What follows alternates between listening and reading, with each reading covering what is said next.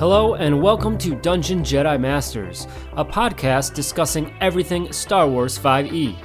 My name is Todd, I've got Tegan here, and we're looking forward to jumping into hyperspace with you. Let's go!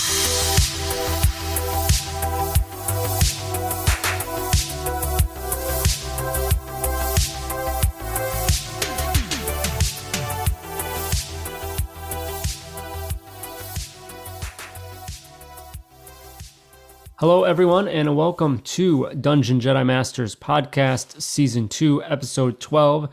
Tegan, how you doing today? Doing pretty well. Just bought a new dice set. I'm actually getting to play in person a little bit more, so uh, I've been, been enjoying it. Fantastic. I have been uh, struggling with the uh, the experience of casting resin dice. Uh, I'm working on the some of the you Patreons have probably seen the images on the uh, Dungeon Jedi Master Discord of the DJM dice uh, D20 that I'm working on. So, yeah, I've been working uh, on that back and forth myself, trying to get these to cast properly. So it's been been a fun process, but we're getting a few good results. So hopefully, maybe those will be uh, maybe available in the near future for uh, all of our uh, wonderful fans out there. Definitely looking forward to that. It'd be nice to be able to play some games with the actual DJM dice. So hope that goes well. Absolutely. So, uh, speaking of, big thank you, of course, to all of our followers, subscribers, and whatnot. Uh, as always, check out dungeonjedimasters.com for links to uh, this podcast, YouTube, Twitch, all those other uh, outlets where you can get all of our content, and including shop.dungeonjedimasters.com with a link to our uh, online apparel store that's uh, we put up recently. So we've had a few requests for that. So some t-shirts, sweatshirts, and a few other items like drinkware and, and things like that. So check that out if interested. And uh, of course, a big shout out to uh, all of our Patreons that help support hosting of this podcast and creation of our other content. And we have two new Patreons to uh, recognized today uh, Max at tier two and Matthew at tier three. So, big thank you to both of you uh, for helping support us. Uh, I think last other announcement on our end is uh, if you haven't caught it yet, uh, Vagrant Freighters episode four has gone live last week. So we had to, we missed a week, so we're back on with that, and then hopefully in a couple weeks here uh, well, next week it would be after this podcast. Uh, will be the next episode uh, goes live as well. So keep an eye out for that. With all that, uh, we come to Star Wars 5e new releases. We have a couple things this week: a new background and a species. I know this is a long-awaited species in the Nikto. If you want to uh, tell us about that. Yeah, it's one of my favorites, especially if you're doing a campaign that revolves around the Hutts, like you got to have some Nikto. Uh, so they were able to, I, I think uh, Heresy did this one. Yeah, Heresy did write this one. So uh, they did a great job making it. Uh, it just it's a good species, and it's one of those ones that's a little complicated because there's three different species or subspecies within the main species. Uh, but Heresy did a great job setting them up. Uh, so these ones, uh, you've seen them before. They've got the kind of the leathery skin. They've been in a, a lot of different things. You've seen uh, Return of the Jedi. I think they're in uh, New Hope as well, and a lot of the Clone Wars episodes feature the Hutts You've come across a Nikto before, uh, but with these ones, if you're playing them in Star Wars 5e, there's a couple cool things they can do. Uh, so their main score is going to be Constitution. So they get a plus two to Constitution. And the nice thing is they'll actually let you choose where your plus one's going to go. So you can put it into any of the other ability scores. You can't double up on Constitution, but anywhere else you'd like to put it into. Uh, they also get the hide feature. Uh, so the basically it gives them uh, an armored defense. So their AC is going to be 13 plus their dexterity modifier. So uh, going to be good if you're going to want to run something without uh, using uh, armor. This is going to allow you to do so without having to take something special. Uh, you also have uh, the protective membrane feature, which is going to give you advantage against being blinded. So going to be good there, especially if you're going to be going against somebody that has some good flashbangs. You'll be able to resist that a little bit better, hopefully. Uh, you also get radiation resistance, giving you uh, resistance to necrotic damage. So some cool features on that side. Uh, and these are all just from the base species. Um, after that, you actually go into the subclass species or the subspecies for them. Uh, one of the, the subspecies, I'm going to butcher this, so uh, just bear with me. Uh, the Esral'sa Nikto, or the Mountain Clan. Uh, basically, they've got a acute hearing as well as one of their features. So if you make a perception check related to hearing, you've got to uh, consider to have expertise in the perception skills. So good way to make sure you're going to be hearing anything that's going on. Uh, and then you also have uh, the cold adaptation giving you advantage on constitution saving throws made to avoid exhaustion due to extreme cold. So pretty good there too. Especially if you're going to be playing a Hoth game, this may be the, the, the race to go with. Uh, otherwise, you've got uh, one of the other uh, sub races, which is the Lhasa Nikto, uh, which gives you the ability to hold your breath for up to 15 minutes at a time, uh, as well as giving you a 30 foot uh, swimming speed. Uh, after and they're the Pale clan. Um, after that, you've got the Karasa Nikto, uh, which gives you claws as a natural weapon, and you do 1d4 unarmed damage. Uh, so good if you're going to be doing like a, a monk or something like that. Uh, you get a little bit of a boost to your unarmed damage to start with. Uh, and you also get the forest dweller feat, which if you're in a, a forest terrain, you don't treat it as difficult terrain. Uh, the uh, last two, you've got the Kajain'sa Nikto, uh, or the red. Uh, and they've got heat adaptation, so you've got uh, advantage on Constitution saving throws to avoid uh, exhaustion due to heat. Uh, you also get the Survivor, uh, which gives you proficiency in survival skills. Uh, and then you get the the last species, the M'shento'su Nikto, or the Southern, and they get Dark Vision.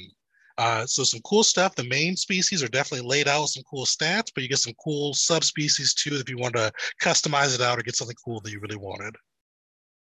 Absolutely, lots of uh, great, uh, great stuff there with that uh, species, and and you know, as we said, uh, long awaited and um, a little uh, interesting one to develop because of those subspecies, but they turned out very well. So good addition. The other uh, new release uh, since our last podcast is the uh, is a new background for clones, uh, and this, of course, this is going to be overarching clone. This isn't specifically related to clone troopers that, of course, we probably all our mind would go to immediately, but uh, just a, a, good background if you know you you want to be a clone, whoever whatever that is. Um, with that, you will get a choice of uh, two skill proficiencies from either athletics, lore, sleight of hand, or survival. Uh, you'll get tool proficiencies in geneticist implements, security kit, or slicer's kit, one language of your choice. And then equipment, uh, set of clothes appropriate to your duties, trinket related to your DNA donor, and 150 credits. Uh, one cool aspect of your of this background is uh, the background of your DNA donor often will shape your own path in life. And so um, there are 20 uh, background options here that you can roll from or choose uh, to kind of help, you know, maybe as it says, steer uh, who your person is. Uh, one feature, the, the main feature of the clone background, a life not lived. Uh, essentially, since you're born, uh, created from the existence of someone else, it's possible that uh, you know, people you don't know, have never met, or whatever, they might recognize you. You might get confused by your DNA donor, uh, maybe befriended or made enemies. So there's a lot of uh, impl- implementations uh, that uh, you know might come with that. So it's kind of a cool feature there, especially expand on that. Background feats, eight options here. athlete, lore master, quick fingered, survivalist, crafter, specialist, linguist, or force sensitive some good options there. And then, of course, the um, personality traits, ideals, bonds, and flaws that are all related to uh, being a clone, being somebody that has you know been manufactured. So, uh, good addition there to have uh, additional background there to those lists as well. So that's our uh, Star Wars 5e content that is out, and uh, think we can head into our main episode here. So we're going to talk about conditions. Uh, we mentioned this last uh, episode and uh, just kind of run through those, talk about what each one of those uh, does, what's the mechanics behind it, and also offer a little bit of uh, usage examples, uh, how you can bring that up, maybe whether it's tweaking the environment or you know having enemies utilize them, this and that. Um, pretty good list here, and uh, you know I think some will definitely come up more than others. Tegan, definitely, and um, as we talked in. I think it was two episodes ago. We did because um, we tag originally tagged this on with that. What was I'm drawing a blank on what that episode was? Uh, uh, yeah, I'm blanking on what it was. Uh, not saving throws. What was it? Uh, uh, like actions and things like that oh, in combat. That's right. Yeah. yeah, and we kind of went through all those different things, and, and conditions came up because sometimes that's involved, such as like grappled and whatnot. That's what it was. But um, yeah, I mean, it really there's just so much stuff that uh, can be utilized here, and I think it definitely can add some excitement to the game. So really, you know, let's just jump right into it and uh, kind of go back and forth on this list um, and and explain uh, what each of these is. So, uh, first off is the blinded condition, and uh, blinded creatures cannot see. They automatically fail ability checks related to sight, and any attack rolls against the creature have advantage, and any uh, attack rolls that creature makes have disadvantage. So this one comes up quite a bit. I believe there's a lot of powers that can cause the blinded condition. Uh, there's some other things that could be related to this as well. This kind of leaks into, um, you know, vision, like uh, being fully obscured and things like that. They share share those things as well. Tegan, anything that uh, any other ways than powers and whatnot that you would bring in the blinded condition? Uh, powers are a good way. Um, others, I, I, think they do have a website, or one on the website. I know I've made it up a couple times for my campaigns. Uh, as like if your enemies have some flashbang grenades, so you could throw them out. Uh, people, if they fail by a certain amount, they fail the the check and get blinded and deafened as well. Uh, it kind of gives a little bit of a extra to a grenade throw if you don't want to add the uh, damage to it as well. Um, outside of that, there's definitely if you're uh, depending on where they are on like uh, what type of planet. I know Star Wars has so many kind of uh, different nature type systems. Uh, it could be like if they're on a planet with either like a crazy sun or uh, a lot of fires or whatever it may be with that planet. You could kind of throw in some checks on that side too to kind of make sure they're doing the proper protection to keep themselves from getting blinded. Yeah, or, or blowing sand, things like that. You know, it doesn't have to be light based. It could just be something in your eyes. So yeah, absolutely. Um, you know, bring those environmental effects in there. So, uh, tell us about the next one up, Tegan. Uh, Charmed. Definitely. So the charm condition. This is one of the ones I feel like uh, a lot of players should read because they think a lot more goes into being charmed than it does. Uh, but it's just one of those ones. It's a fun condition to have. It definitely opens up some good RP uh, solutions. But I think it people sometimes equate it to mind control, and it's not exactly that. Uh, but basically, the charmed condition rules is written: uh, a charmed creature can't attack the charmer or the target the charmer with harmful abilities or enhanced effects. So if you are charmed or charm somebody, uh, they can't attack you. So uh, as long as they're charmed, they can't do anything kind of uh, directly hostile to you with a direct attack or uh, kind of a, a power targeting you. Uh, you also have uh, the charmer has advantage on any ability check to interact socially with the creature. Uh, so charming somebody can be a great way if you want to kind of butter them up to put them in a good position to either intimidate them, lie to them, uh, try to convince them of something. Uh, this is kind of the perfect way to set that up. Uh, but just remember, it's not mind control, so you're not going to be able to convince Han Solo to give up the Falcon, uh, but you may be able to convince him to give you a couple credits. Yeah, absolutely. And I have to mention uh, this was one of my you know first experiences uh, playing Star Wars 5e with you, and back years ago. It felt feels like now in person, and um, I was very new to playing the game, so I was new to to role play and all that. But uh, I think it was the Ta'landa Til uh, that had charmed my character and he was giving a big speech to everyone in the room saying, "Hey, the Jedi are bad. You should attack them." And and I fell uh, fell to that effect. And it was my first experience to say, "Oh, hey, this is what I think," because I was charmed. And this this is a little bit, it, it kind of I think to your point, Tegan, is that it's not really mind control, but you know, extending it into that RP aspect. Um, and so yeah, then I turned around and, and then we I turned on on the party and, and it was a great moment. It was really cool. So as you said, you definitely I think it's one that you have to push some RP elements into it as well. Definitely, that was a fun moment, and yeah, definitely. If you guys can't check out the Ta'landa Til block, there's some cool ones you can do with that. It's one of my favorite species for Star Wars. Uh, but yeah, it was a fun moment. It's just because one of those cool ways to kind of RP that condition. Absolutely.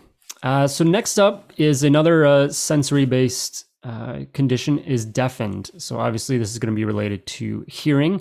Uh, any creature that is deafened cannot hear and automatically fails any checks related to hearing. So lots of different uh, ways you could uh, inflict this and utilize this. Um, you know, we'll get into it later on with invisible, but if you think of like stealth and things like that, um, you know, hearing is is definitely part of those those things. So uh, create some kind of uh, environment that you know takes away sound and then uh, you know enemies can sneak around easier or things like that um, certainly something or you know, if uh, I, I don't think um, Star Wars 5e doesn't use uh, verbal components, right?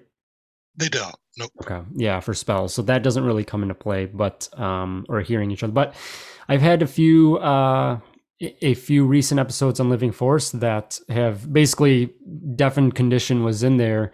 Uh, they were in an area that they couldn't hear anything. And it's really cool to see that uh, you know RP between the characters having to do hand signals and things and really just uh, play into that. There's a lot of fun you can have with it. I know Deafen's one of the harder ones to to get in place at a table, especially if you, the whole group got deafened somehow. Uh, so this could be a good one to kind of make sure they're doing the RP not using not metagaming too much, for lack of a better way to put it. So just kind of put them in a different scenario and kind of have them kind of flavor the RP around it. So this could be kind of one of those ones that doesn't get used too often, but could definitely kind of mix up the table a bit. Yeah, absolutely. Uh, next up, Tegan. So tell us about diseased, and this one, um, you know, is something that there's not a lot to it, and we're we're going to uh, provide something uh, for everyone as a freebie uh, to to expand on this because I think there's a lot of potential here. But uh, diseased definitely. So disease, just kind of as it is in the books, uh, basically a diseased creature suffers effects that vary based on the disease. Uh, but one thing, and I think we mentioned this in one of the other episodes, is even like traditional D and D 5e, uh, they don't. There's not a lot of diseases made out for it. Uh, the DMG has a, a, couple of example ones, but there's really not a lot to kind of give you a basis for it. Uh, so that is one of the, the giveaways we're going to do is uh, kind of make some Star Wars disease conditions that you can throw at your party and just kind of have them kind of experience something new, have to combat something they can't fight. Uh, so that stuff is something we're going to throw in there. So keep an eye on that. I think it's going to be one of the Patreon freebies. So check it out, even if you're not one of the members of the Patreon already. Uh, but just something new to mix it up. Uh, outside of that, there is one disease that's kind of fleshed out pretty well. I think Besh did this, uh, the Rakghoul Plague. Uh, that's a fun one. I've done one shots with the Rakghoul stuff. So if you want one that's already ready to go, check that out. Uh, but otherwise, we'll have some cool resources available for you too.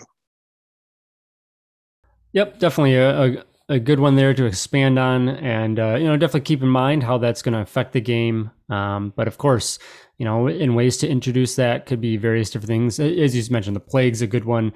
Uh, you come aboard a, you know, seemingly derelict starship, and there's just something in the atmosphere, uh, kind of like a biotype hazard, and and it gets to you. So, good one there. Uh, exhaustion is next, and this is one that I don't personally use a ton of, and I think it's just uh, you know the, the nature of the pacing of the game that seems like you're always fitting in a long rest. Um, but i think that as i was kind of going through notes here tegan it'd be fun it'd be a, a fun one to bring up more and, and, kind of put the players in situations where they utilize the exhaustion. Um, you know and really it comes out of environmental hazards or you know just uh, if you if you haven't had that long rest, and I think it does it say a specific um, if you haven't had a long rest in X. Uh, it doesn't, but there's somewhere else that says it in the book. Uh, it's like 36 hours or something like that. Because I don't think there's in a Star Wars book, but I know Xanathar has put something on that. Yeah, yep, uh, that sounds about right. Something like that, and and of course, you know, I think you could, as a DM, kind of flavor that however you want um, to bring that up. But uh, you know, there's so there's six levels of exhaustion here, and um, going through those real quick. Uh, level one, you have disadvantage on ability checks, and that alone, that's pretty significant. Um, level two, you have a slowed level, which we'll get to later. That's basically affects your speed. Third level of exhaustion, disadvantage on attack rolls and saving throws. At level four, your hit point maximum is cut in half. Uh, that's a massive uh, penalty there. At level five of exhaustion, you have fl- four slowed levels. Again, speed related, we'll get to later. And then if you hit six levels of exhaustion, death, you're done. Uh, so pretty significant. Uh, if you already have exhaustion and suffer another effect causing it, that's how it increases. And and they're cumulative as well. So if, if you got level three of exhaustion, you've got that uh, disadvantage on attacks, rolls, saves, one slowed level, and disadvantage on ability checks. So definitely massive there. Uh, you can remove exhaustion with all those effects from that level if uh, if reduced by one and finishing a long rest is uh, what will reduce a creature's exhaustion by one level provided that they uh, you know go through that proper long rest this is and you mentioned it's a good one it's one i don't use much myself but i really should use it more especially if you're going through kind of like hostile terrain.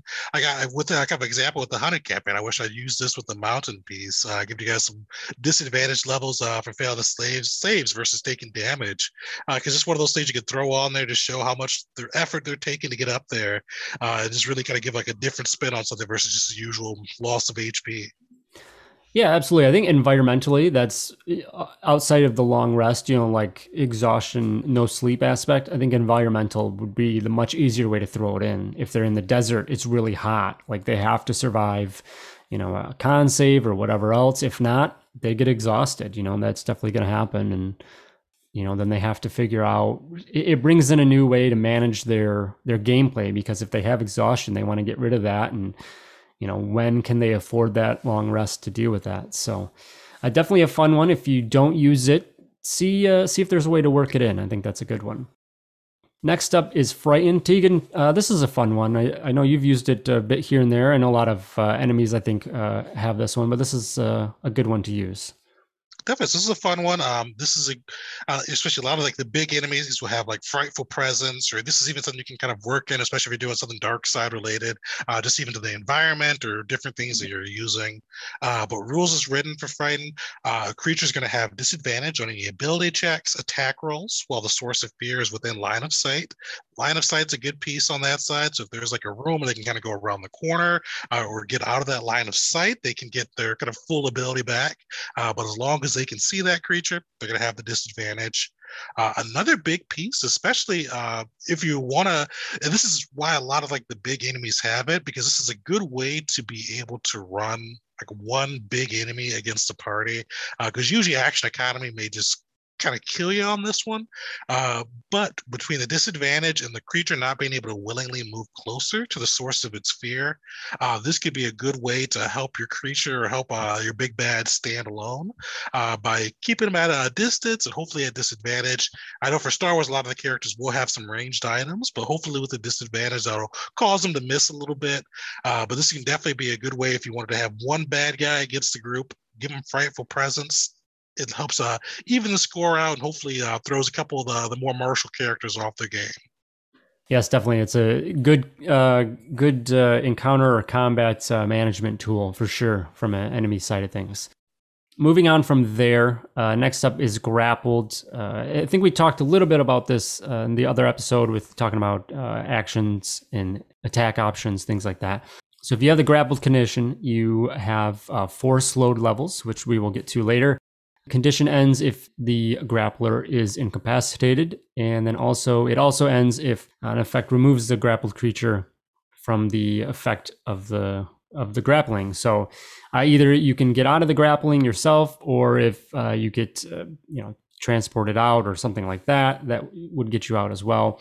But uh, definitely a good one here, just to kind of you know with the frightened, you're you're making sure people kind of pushed away. Maybe you want to maybe you want to have a, an enemy uh, you know close by or something and so you you know grapple them up and make sure that they're nearby and uh, aren't going to be running away. Definitely if you're a player even if a dm if you want to go a little harsh uh, but use some environment stuff with the grapple too. Like if there's a bridge or uh, if you're fighting on mustafar there's some lava grapple somebody up bring them to the edge and drop them right off. Uh, it's a fun way to have the environment fight with you yes absolutely uh, incapacitated uh, is next, and that is, uh, you know, as it is, incapacitated, incapacitated creature. They cannot take actions or reactions. Uh, I, this you'll see, you know, probably the most of the time when you drop to zero hit points. Um, but there's a lot of other features uh, that will relate to this as well. Um, just based on based on the situation. So one to watch out for. Uh, more of one that is, is a result of other things than necessarily, you know, an environment or anything else causing this. Uh, next, Tegan, tell us about Invisible. We touched on this a little bit earlier with the vision thing, but uh, this is definitely a good one as well. Yeah, so uh, Invisible is another good one, and this is another one where I think people can get a little mixed up. Uh, just kind of uh, if they're looking at the rules as written version versus kind of how a lot of tables play it. Uh, but rules as written, uh, an invisible creature is impossible to see without the aid of powers or a special sense. Uh, so some powers like this, maybe a blind sight or tremor sense, or if you have foresight, uh, things like that, maybe to clue you into where the creature is. Uh, but outside of that, for the purpose of hiding, the creature is heavily obscured uh, the creature's location can be detected by uh, noise uh, it makes or tracks it leaves. Uh, so this is a good piece too, especially if you're a player, if you're using your enemy that uh, is taking invisibility. Having them have bonus action hide is going to be great because if otherwise they're still going to make that sound, they're still going to be leaving tracks that the, players can maybe to key into and help find them.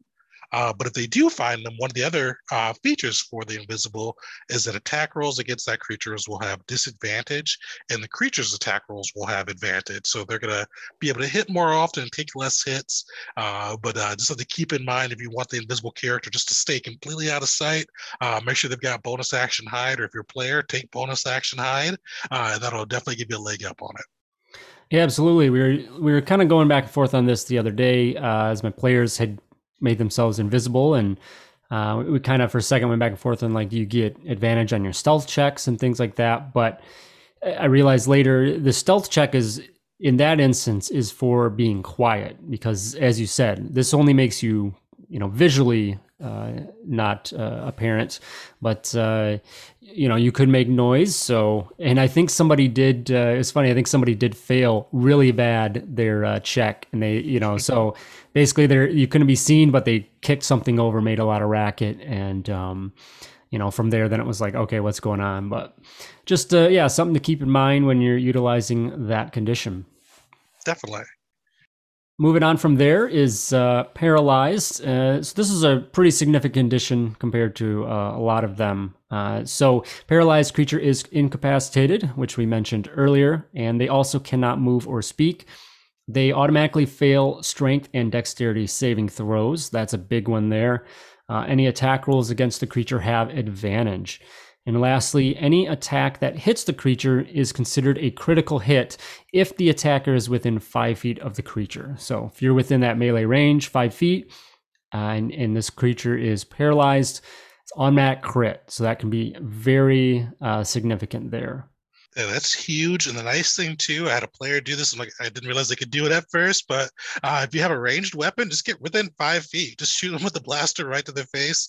Uh, you'll have a disadvantage from the closest if you don't have close quarter shooter, but you'd have advantage from them being prone or being paralyzed. So evens out there. And then if you hit, you get a crit. So uh, definitely ranged weapons still count as long as you're within five feet of the people. Yep, definitely uh, significant there, and that paralysis is going to come from you know various things, uh, powers, uh, other things like that. Um, not really sure there'd be any major environmental effects that could cause that that you could bring in as a DM, but uh, you know you'll see that from the other stuff. Uh, t- tell us about petrified, Tegan. This is a fun one. Yeah, so this is a cool one. Uh, so basically, a petrified creature's kind of rules is written is transformed along with any object they're wearing or carrying uh, into a solid inanimate substance, uh, usually stone. Uh, weight goes up by a factor of 10 and it ceases aging. Uh, so petrified, I know a lot of people probably think it's kind of a weird one for Star Wars, but uh, I think you got to kind of look at it from a different angle. Uh, like one of the bounty hunter stat blocks I made that's on Fistos, uh, you get the petrified basically if they use their carbonite blast on you. Uh, so like think a carbonite's pretty much being petrified. And there's a lot of different conditions from other monsters uh, that do the same thing, just kind of petrify them in carbonite. Uh, so definitely kind of a good way to look at it or kind of use that flavor for it. Uh, outside of that, though, uh, the creature is incapacitated. So we've already touched on that. Uh, they can't move or speak. They're unaware of their surroundings. Uh, attack rolls against the creature have advantage. Uh, the creature also automatically fails any strength or dexterity saving throws. Uh, they're also resistant to all damage. This uh, may not be the best way if you want to continue wailing on somebody to take them down, but otherwise you got to make sure they're locked up and can't do anything. Uh, and then finally, they're also immune to poison and disease. Uh, and then, um, although if the poison is already in their system, it's suspended, uh, not neutralized. So this could be kind of a cool plot element too. If you're uh, the DM, one of the players, like uh, they get hit by one of those diseases and they're going to die, and they players have some way to petrify them or put them in carbonite, uh, that could definitely be kind of a cool way to keep that PC alive as they're trying to fight for a cure for them. Yeah, absolutely, and and uh, you know once they thaw them out, if you will, uh, make sure they have that cure because as it says, that poison or disease is still going to be there. So but uh, a lot, a lot there for that one, but a good one to to bring up. And as you said, uh, that's going to come from a weapon effect, likely, or or a power, things like that. But a good one. Um, next one is poisoned, and along with diseased, uh, there's not a ton of you know extra flavor to it or you know expansion on it. Um, oftentimes, it's just you have the poisoned effect condition. Uh, rules as written, uh, the mechanics is a poison creature has disadvantage on attack rolls and ability checks. So that's uh, what happens if you have the condition. Uh, but along with the diseased uh, expansion that we talked about earlier, the freebie, uh, we're going to probably put some poison uh, things in here as well, get some specifics, add a little bit extra there. Like if you get poisoned, um, this would be another good one. Environmentally, plants would be obviously a big one that you could do um, or also uh, you know someone poisons a drink, things like that. Uh, definitely could come up with this condition. For sure, definitely a fun one, especially if you're going to play like on like Felucia or kind of one of those ones with crazy wildlife uh, to kind of go crazy with. Absolutely, lots of uh, poisonous dangers there. Uh, next is uh, prone. Prone is when you're you know laying down essentially on the ground. Uh, the mechanics of the condition, uh, your only option for movement is to crawl unless you stand up, ending the condition. And of course, uh, we know that standing up from prone takes half of your movement speed. While prone, you have disadvantage on melee attack rolls and uh, disadvantage on ranged attack rolls against targets within 30 feet. So you, uh, you know, kind of think of it like you're a sniper laying down to get a good shot, but if that target is too close, you have disadvantage there. And then lastly, uh, any attack roll against a prone creature has an advantage if the attacker is within five feet of the creature. Otherwise, the attack roll has disadvantage. So, kind of going back to the um, was it the the paralyzed? I think it was. So, hmm. if they're prone, paralyzed, prone, you know, you're going to be doing advantage attacks, and then there are crits, all that stuff. So, definitely one you don't want to want to uh, stack if you're the uh, on the receiving end of that one. This is kind of a cool one too, especially if you're making like a kind of a sniper build, uh, and you know your enemies are going to stay outside of 30 feet of you. This is going to be a great way to avoid some damage uh, and really just be able to lay it on them. So uh, I know I've had a player use it a couple times before, and it's just kind of one of those ones you don't think about too often. But if they get the distance just right, it can really come in well. Uh, next up, Tegan is restrained. Tell us about that. So restrained, uh, if you're restrained, uh, your creature is going to have four slowed levels, so you're not going to be able to move. Your speed reduced to zero. Uh, attack rolls against this creature are going to have advantage, uh, and the creature's attack rolls themselves will have disadvantage. Uh, the creature also has disadvantage on any dexterity saving throws. Uh, so you'll see this a lot of times with blocks that have like kind of grappling or tentacles or something that they can hit the player with. like the Sarlacc, I think, has it, and then the uh, I'm blanking on the name, but the trash compactor monster. Uh, I know I've used that one before, and that has it as well. Uh, so anytime they hit them, they're they're restrained. So you got to keep all those players kind of wrapped up uh, and just kind of they're stuck by wherever you have them. Uh, they're going to have a disadvantage. Have to kind of choose if they want to break out with their action or just take that disadvantage and kind of uh, take some extra hits as well. So this is a fun one, especially if you want to kind of have an interesting battlefield to be able to move people around with as well. Uh, this could be a fun way to do it. Yeah, definitely. Environmentally, as you mentioned, some of those creatures you could do like plants, vines, things like that that could that could wrap up uh, a player. Uh, lots of uh, things there you could bring in. Uh, from there is uh, shocked is the next condition. Uh, shocked creature cannot take reactions, and on its turn, a shock creature can take either an action or a bonus action, not both. This is a pretty big one. I think the is it is it slowed? Is it called slowed in Star Wars 5e as well? The power that causes that essentially isn't the same thing. Oh yeah, so uh, plague and then what's it called on the tech side? Cryo something on the tech side. Okay. Yeah. Slowed is the traditional 5e name. That's right. Yeah. Yep. So I think it essentially causes basically the same thing, um, but that's massive. I mean, if you can take that away from an enemy, uh, you know, not having the reactions, which is big, you know, opportunity attacks, whatever else, and then only allowing it basically one action uh, on its turn. So uh, if you have a way to bring that up, either side of the table. If you're the DM causing this to your players or vice versa, definitely a big one that uh, you can have some good uh, good effects on on the the battlefield.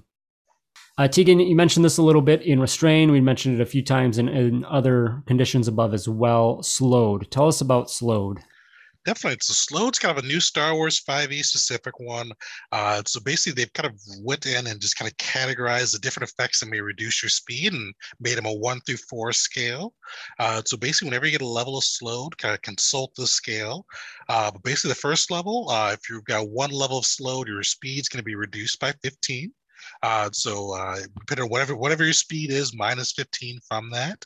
Uh, next level, it's reduced by 25. So for most creatures, that's going to take up a lot of their free movement speed. They may need to dash or do something extra to be able to move past that. Uh, third level, 30 feet for most uh, most creatures. That's their whole speed, unless they've got some monk levels or a speed that's a, little, a species that's naturally faster. Uh, usually, they're going to have to dash or do something else to be able to get any movement at all. And then the fourth level, uh, your speed's reduced to zero, and you can't bonus from or benefit from any bonus to speed. Uh, so at that point, even if you have dash, even if you have uh, knight speed or whatever it may be, your speed's zero. You've got to find a way to get rid of that uh, before you can I got to move any further. Yeah, definitely a big one there. Uh, kind of going back real quickly, exhaustion uh, that has eventually either one slowed level and then four slowed levels, so that comes into play there. Grappled is another one. Uh, if you're grappled, you have that four slowed levels. So as you said, Tegan, uh, zero speed, and you can't benefit from any bonuses there as well. So um, effects that are going to cause that. Uh, this is another one just really to control control the enemies, control the players, whatever side you're on, and you just manage that uh, battlefield. Definitely. A couple more here uh, to round it out. So uh, next up is stunned. Uh, stunned creature is uh, incapacitated, which we mentioned earlier. They can't move and can speak only falteringly. The creature automatically fails strength and dexterity saving throws, another big one, and attack rolls against this creature have advantage. Uh, this one has come up a little bit for me, at least. Uh, you know, with like stun weapons, uh, specifically weapons that are created to cause this condition. Lots of powers will do that as well. So just another good one to you know manage uh, manage the enemies. Definitely. This is a fun one if you've got a monk, uh, whether it be the DM running an enemy monk or a player playing a monk. Uh, try if you've got a monk and uh, somebody that can cast, try to set up some crazy like uh, dexterity saving throw powers with it because uh, they automatically fail. So if you've got a monk try to have them see if they can stun a couple people, drop an explosion on them, uh, and just watch that damage pile up. Uh, in my traditional D and D game, I actually did that to the players, uh, and it was kind of a little fun twist. So this gives me one to have fun on both sides of the screen, uh, and just really kind of get some cool strategy going. Absolutely, yeah, definitely a good way to to make use of that, and uh, in general with any of these that you can you know work with other players or if you're the dm kind of work with the the combatants and uh, tag team that stuff. Uh, lastly, Tegan, tell us about unconscious. Definitely. So, uh, unconscious, this is typically going to be uh, so basically an unconscious creature is going to have the incapacitated condition. Uh, you can't move, you can't speak, you're completely unaware of your surroundings. Uh, you drop whatever you're holding, uh, and you also fall prone. Uh, basically, this is usually going to be if you've uh, been reduced to zero points or hit points. Uh, some powers may cause this as well, but that's usually going to be the the bigger, most common opportunity where it happens to you. you also automatically fail any strength or dexterity saving throws. Uh, attack rolls against you have advantage, and this is another one too, uh, where any attack that hits the creature is a critical hit if the attacker is within five feet of the creature. Uh, so this is a one that uh, is can be pretty damaging, uh, especially if you've got uh, somebody that goes down and they're uh, you're the DM and one of your players goes down and they're fighting a creature that may not care that they went down, like a, uh, like a wild beast or uh, somebody that's just particularly angry at that PC. Uh, this could be another way to ratchet up that attention because any melee attack is going to cause two failed death saves for them if it hits. so this is definitely one of those ones where you could kind of put the party right at attention, of pay attention, got to try to figure out a way to save that player if possible. Yep, definitely uh, another another uh, significant condition in the list of all of them. So that uh, you know that pretty much wraps up the conditions listed in the rules for Star Wars 5e. Uh, as we said, there's lots of ways to uh, outside of, of powers and whatnot. There's environmental aspects that you can introduce as a DM, at least. Uh, to to push these onto your players. Uh, think of ways that you can use them. Exhaustion is one that we said, you know, Tegan and I, we, we don't really utilize that, but it, would be fun to bring in more uh, things like that. Tegan, any other thoughts on your end about using conditions or anything further? Yeah, definitely. Yeah. Just kind of find ways to work in, especially some of the ones you don't use too often. There's other cool ones you can use and you can kind of work in and just kind of give your players something a little bit different.